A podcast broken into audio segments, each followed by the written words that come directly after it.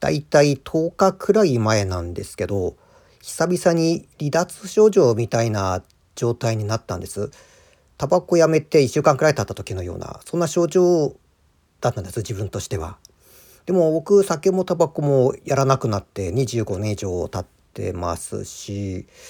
えっ、ともしかしたらカフェインかなと思ったんですけれども別にカフェイン立ってないし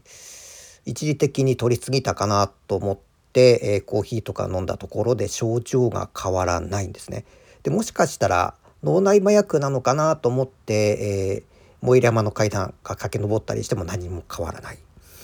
ということで、えー、原因わからないまま過ごしているうちにいつの間にか収まりましてきっと関係ない別な症状だったのかなと思いました。